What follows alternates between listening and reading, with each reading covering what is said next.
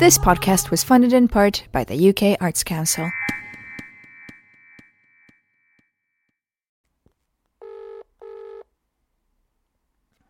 Welcome to In House, the podcast about creativity and confinement. My name's Will Hood, and today we are talking to Parv. Hey, Will. Hey, Parv, how you doing, man? Yeah, I'm good. Now, Parv got out of prison in March 2020, just as lockdown began in the UK, after serving a sentence of two and a half years. He's 31 years old, and I found him to be super articulate about many things, but particularly the nature of crime and reoffending. And it's probably worth mentioning that the piece of music that you hear underneath this interview is an original by Parv, recorded at one of the many in house showcases. So I hope you get something out of his insights, and here's our conversation. I'm all right. Yeah, yeah, having a crazy start to the year with um, with various bits. I mean, it's the whole extra layer of lockdown. It's just heavy, isn't it? The world at large just feels a little bit depressed, and I think it's that time of year anyway when it's like January, February. People tend to struggle a bit anyway.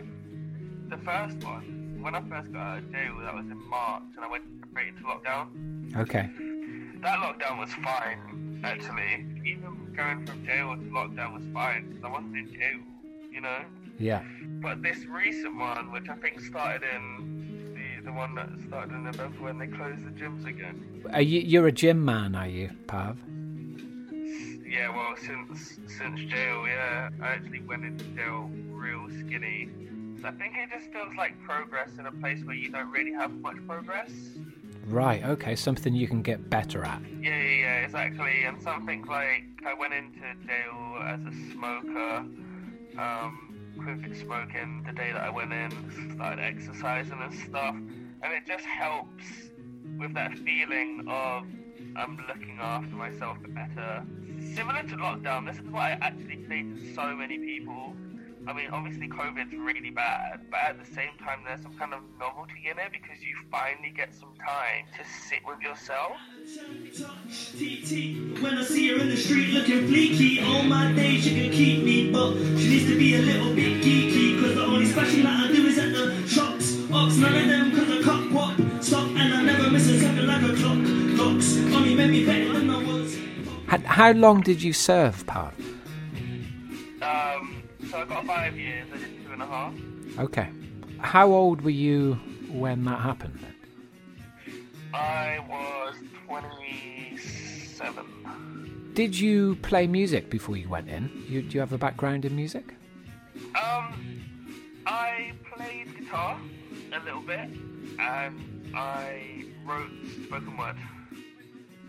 Being in jail, I really owned not being ghetto because I'm not, um, and not being gangster. And I think loads of people appreciate that as well. Like when you're when you're just yourself. Yeah.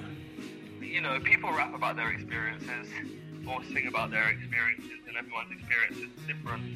Um, so what I try to put forward in a lot of my songs is that more about love and not violence is what I was going for. I was kind of going with that new drill, like a lot of London English slang that you have nowadays.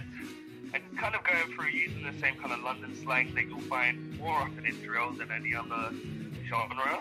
And just using it in a really not ghetto way at all.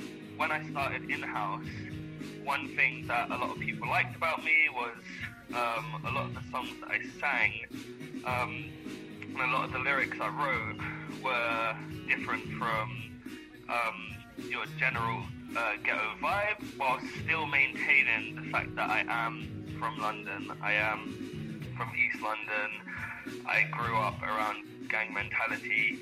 Um, you know, most of my friends um, from when I was younger have been to jail as well. Um, but grew up around that, but still maintaining that that's not me. With a pen, pens, pattern. I was writing promise when the rest of you were chatting. Went from even grade on to your. Act. Made it ever be for the catties. Facts. As long as it's round, it ain't gotta be fat. A woman that's down, she better have chat. A woman that's kind, don't tell her move back. Had a WhatsApp that was never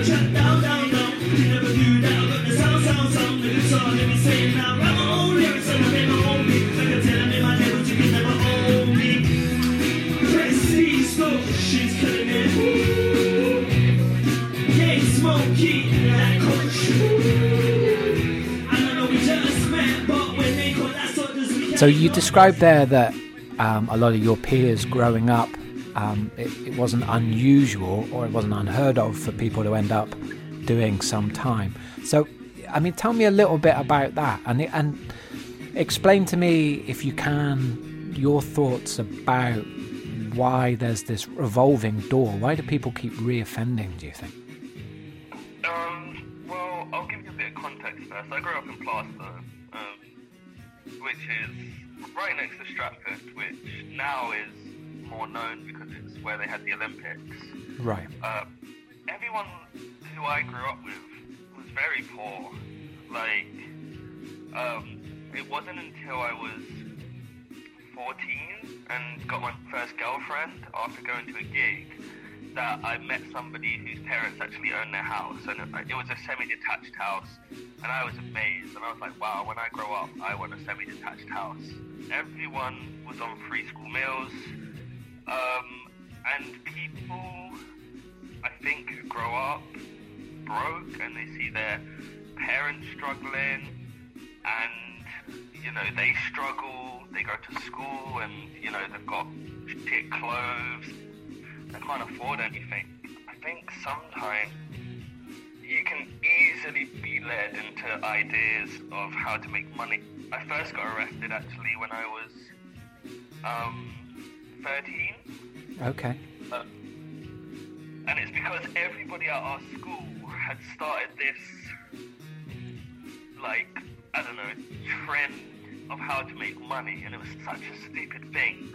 But it got around the school, everyone was like, you can make money like this. And actually, it was just this really dumb thing where you clog up the um, uh, pay and display machines at a car park. okay. Um, so one day, me and my brother were like, okay, cool, we're going to bunk school and make tons of money today with these pay and display machines.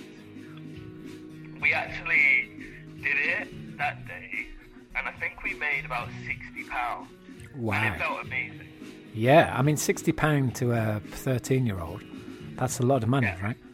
So then the next day we did it again at East Ham Car Park. It's really funny because I go past it a lot and I remember like being stopped by the police, running from them, them catching me and my brother. Um, and that's the first time I got arrested. It was really scary. But I think the whole the whole thing of all of that, like you know, we didn't grow up thinking, oh, one day I want to be like a mastermind, pay and display, you know, but, you know, convict. Like Yeah. we just thought we want some money. And when when you grow up with money being so scarce, it I don't know, it just entices you. You're just like, what? That can get you money? And I think similarly, it's the same with drugs.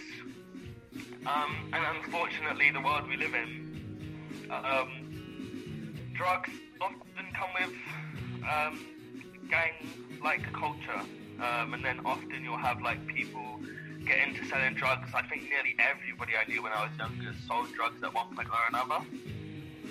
So you would you would rationalize that as a that's just the quickest way. That's the most obvious way to make money.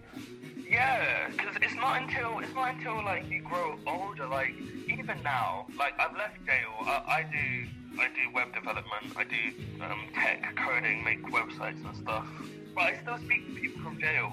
Um, lots of I've got loads of mates, and I think the resounding thing, and this is why people I think tend to reoffend, is you just don't know what you're gonna do.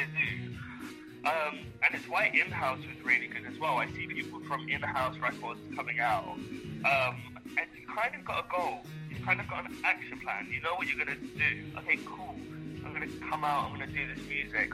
Obviously, it's amazing that in-house um, offer like a path and jobs for people too. Because what happens is when you come out and you've got no plan, and you're still in that same mentality. I still need to live. I still need money.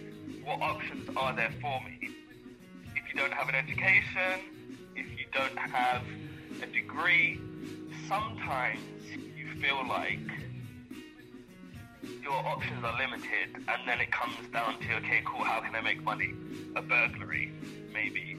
Um, selling drugs, maybe.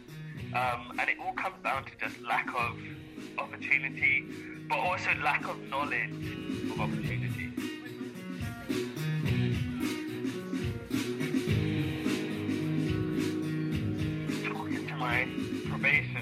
Um, she called yesterday, and I was saying, because there seems to be this idea in jail that from the government and you know the institution itself, whoever organises what happens in jail, that a lot of people that go to jail are stupid.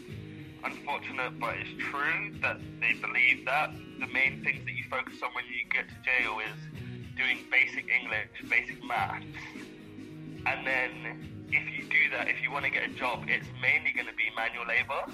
Right. There's this assumption that there's like a limited amount of things that people from jail can do. And what's really interesting is that when people start to see that there's loads more that they can do, like even with music, right? The ability to write, the ability to create, the ability to write lyrics, um, opens up a whole sphere for you. You can go into advertisements if you want. You can have a portfolio of things that you've made, um, and that could help you get into marketing. Um, you know, even having the ability to write to get you into something like copywriting. Um, but I think a lot of the time it's kind of like, okay, cool, you're a prisoner, you're here now. What one of these few, you know, job careers are you going to go into? Right, and it and it's a reductive. It's a, it's always a, a small selection of reductive jobs. Yeah, and I, I, I honestly, from going to jail, believe that that's like I mean, it's a lot more complex than this. Like, if it comes down to addiction and other things like family ties and stuff like that. But generally, I think one of the biggest, biggest things is, especially if the crime was financially related. Yeah. You go into jail feeling desperate and like you don't have that many opportunities to make money or to support yourself with the family that you have, and you leave jail feeling the same. Yeah, okay. I mean, I've got to be honest, and, and this is me um, coming clean, if you like. Before I went into prison, uh, I definitely had that lazy prejudice that in order to be there, you had to be a bit stupid. And, and I quite often found that through those musical workshops, some of the most articulate people that I've ever met, right? You know, in, once they actually got their story out, um, it was like, wow, okay, you know, you really do know how to express yourself. Yeah, and I, I, mean, it's amazing. The little studio that we used to go to every day, um, I'm still friends with every single one of them, and they all have such interesting ideas. They're all in for different things, um, but every single one of them knows themselves. They, they, they all have compassion. Um, they're all good people at heart and smart people um, as well, which is not the kind of uh, discourse that we're presented when you see jail on the TV or you see it in, I don't know, Top Boy or whatever.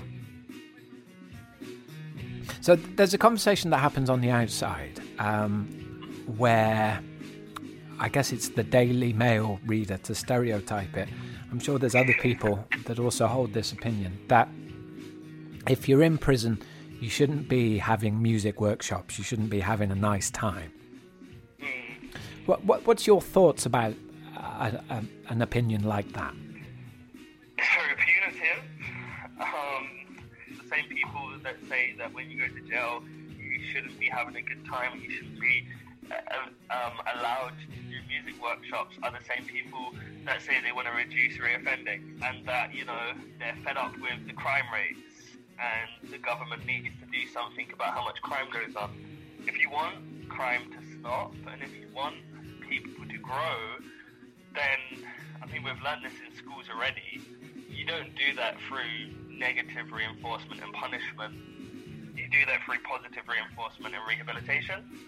So, so, so these these are heavy words, aren't they? The the distinction between punishment and rehabilitation. The sentence that you've served do you primarily feel that it was rehabilitation, or do you feel that actually it was mainly punishment in the sense that they took away your liberty? My my one, and I can't speak for everyone, was punishment, purely. Um, I do think that the prisons try to rehabilitate, but I don't think they're in touch. The outside companies that come in offer amazing innovation with prisons, which is great, but I think there's still a long way to go um, to separate the punishment and rehabilitation. I mean, a lot, a lot of the conversations I've had with people have gone along the lines of, of something like uh, the one thing they really did feel that they got out of prison was this this time which just doesn't exist for them outside, right? Where there's these pressures to um, to earn money mainly, but all these other pulls on their time, whether it be family, whether it be you know jobs, whether it be expectations or whatever.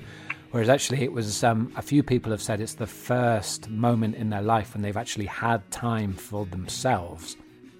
Mm. Yeah, I think that um, it's really true for anybody who listens to this as well, who hasn't been to jail or is going to jail um, for their first time. Um, jail is what you make it a lot of the time. We talked just now about punishment and rehabilitation. I think the best rehabilitation you can find in jail is the rehabilitation you bring about yourself.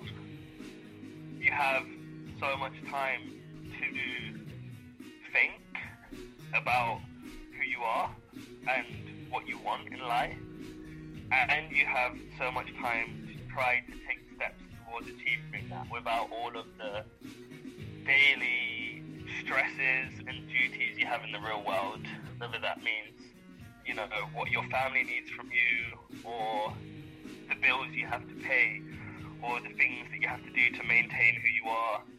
I think when you're in jail, most of those duties and obligations and responsibilities fall away, and suddenly the only thing that really matters to everyone, including your family, is that you're okay, and secondly, that you are doing something that you enjoy.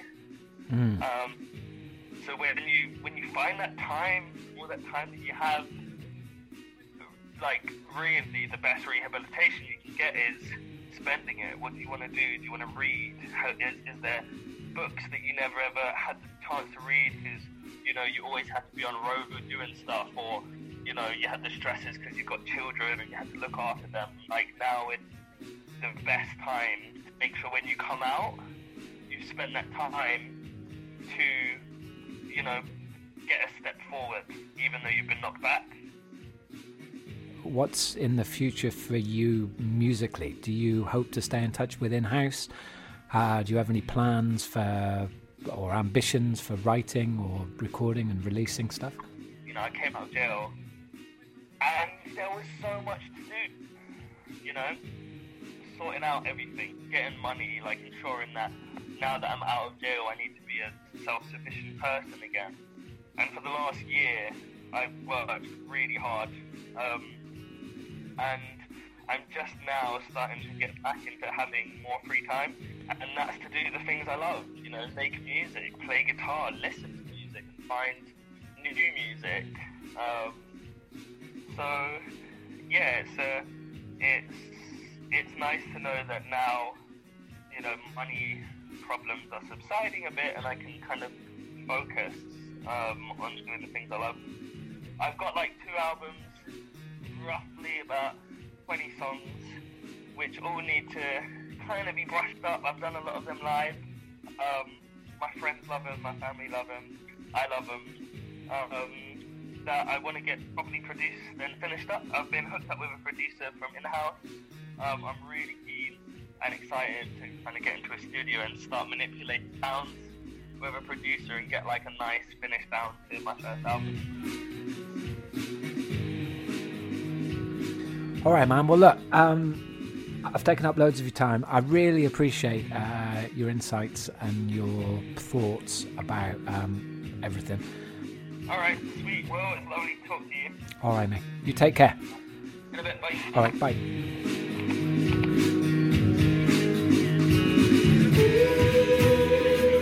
Find out more about the world's only prison run record label. Go to inhouserecords.org. That's all one word, inhouserecords.org. And if you'd like to hear more of these interviews, please hit subscribe if you can on whatever platform you use for podcasts.